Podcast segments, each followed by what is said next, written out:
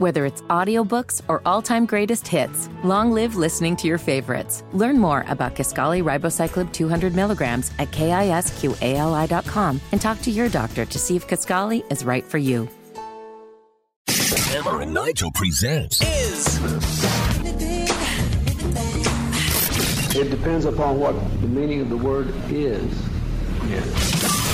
is this anything? All right, let's rock and roll. Rock and Tony Kinnett's filling in for Hammer. I'm Nigel. You know how to play Is This Anything, right? It's my favorite segment. Look forward to it every time I guest host. Okay, I'll give you a couple of stories. You just tell me if they're anything or not. First, an American Airlines pilot is getting some, shall we say, attention after going on a tirade about flight etiquette and people being selfish and rude.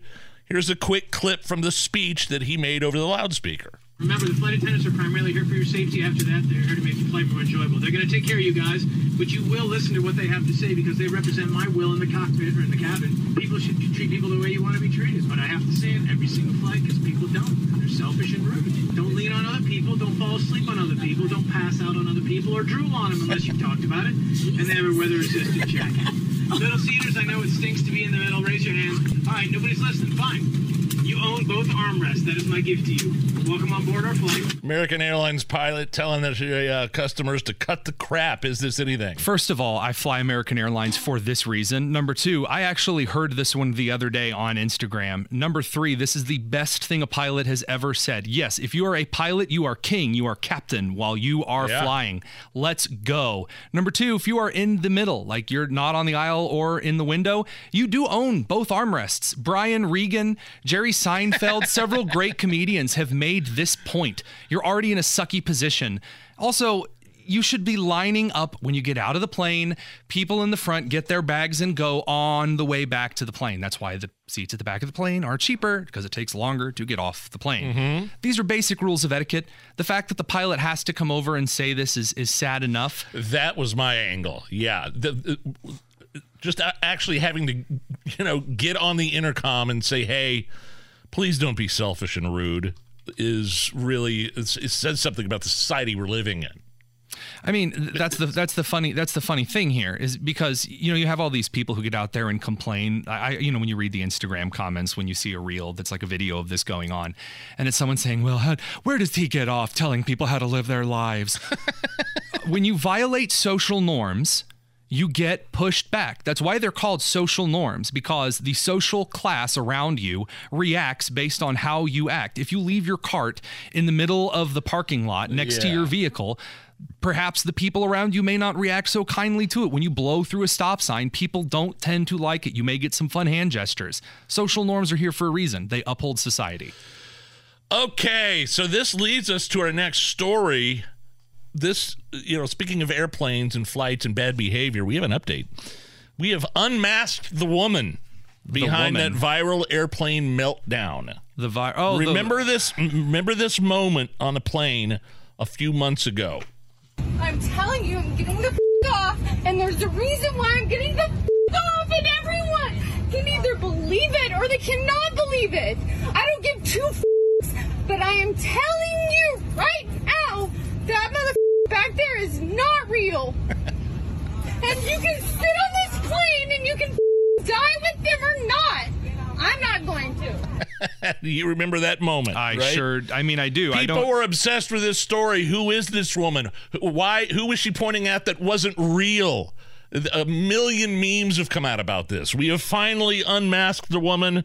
She's been identified as Tiffany Gomez, a 38 year old marketing executive from Dallas. The outburst occurred due apparently to an argument with her traveling relatives. According to police reports, she accused them of stealing her AirPods. Is this anything? I'm going to be honest here. No, no, it's not. I don't know why this story is is getting as much traction as it is. I guess the whole lizard AI matrix people who say that you know there are a bunch of androids walking around that they really like that kind of a thing. I'm more partial to when Phoebe Buffay in in Friends and Rachel uh, freaked out about there being a problem with the phalange so she could get off the plane in the last episode and, and go finally be with Ross. That's my favorite airport, airplane, get off the plane story. Uh, second to Harrison Ford's Get Off My Plane. Right. Here's the thing that I think everybody needs to know about this story is that that nobody could find out who this woman. I mean, this thing went viral, everybody wanted to know what the backstory was. Everybody wanted to know who this woman was, and for months nobody could find her. Do you think? If she happened to have been dropping racial slurs or being belligerent towards a trans person, CNN would have had this information just like that. Wait, We were, are pe- were people alleging that she made racial no, slurs no. trans What I'm saying things? is because she didn't, nobody really was. If she would have, if she would have, we would have known this woman's identity immediately. Oh yeah, I mean, sure. I, I mean, again, this is why I think that the whole thing is like, is this anything? My answer is no, because just because someone has an emotional episode on a plane doesn't mean that like emotional I deserve to know like who her identity is. Yeah. I'm. I mean, I'm just saying. I've seen a lot of people. Uh, that have had their lives exposed, like they're having some kind of a mental breakdown. It happens in public and it gets recorded, and then forever they're known as the perfect who had that. That is the worst side of social media. I think this is what happens when you mix a little bit of Xanax before you get on the flight to get rid of those pre-flight jitters, and then slam a couple of Chardonnays once you're on the plane. You could go from zero to crazy just like that if you're not careful. All right, one more here. Authorities in South Carolina, this is, I've never seen this before.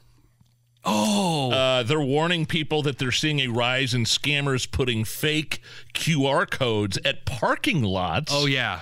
That will then pipe the payment directly into their bank accounts. Here is a tourist giving uh, giving his two cents on the scam. You see one more QR code, you assume somebody associated with the parking lot did it. You instinctively just sort of trust it, and if you want to just do it and kind of pay Yeah. as you're walking to wherever it is you go, uh, yeah, I can see this being something people fall for pretty easily. We're so used to the self-service, like you go into a restaurant, Yep. scan this for your menu, you know, scan the QR code to get to the site and all that. We're trying to reduce printing stuff out, so it makes a lot of sense.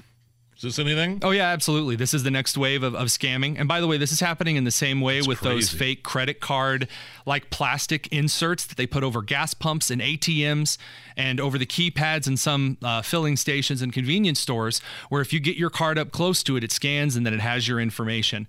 Make sure if something looks kind of weird and loose, if something looks a little too thick that it shouldn't be there, give it a jiggle. See if it'll pull off. You're not going to catch COVID cooties from the ATM thing if you give it a. What do you want? Your identity stolen?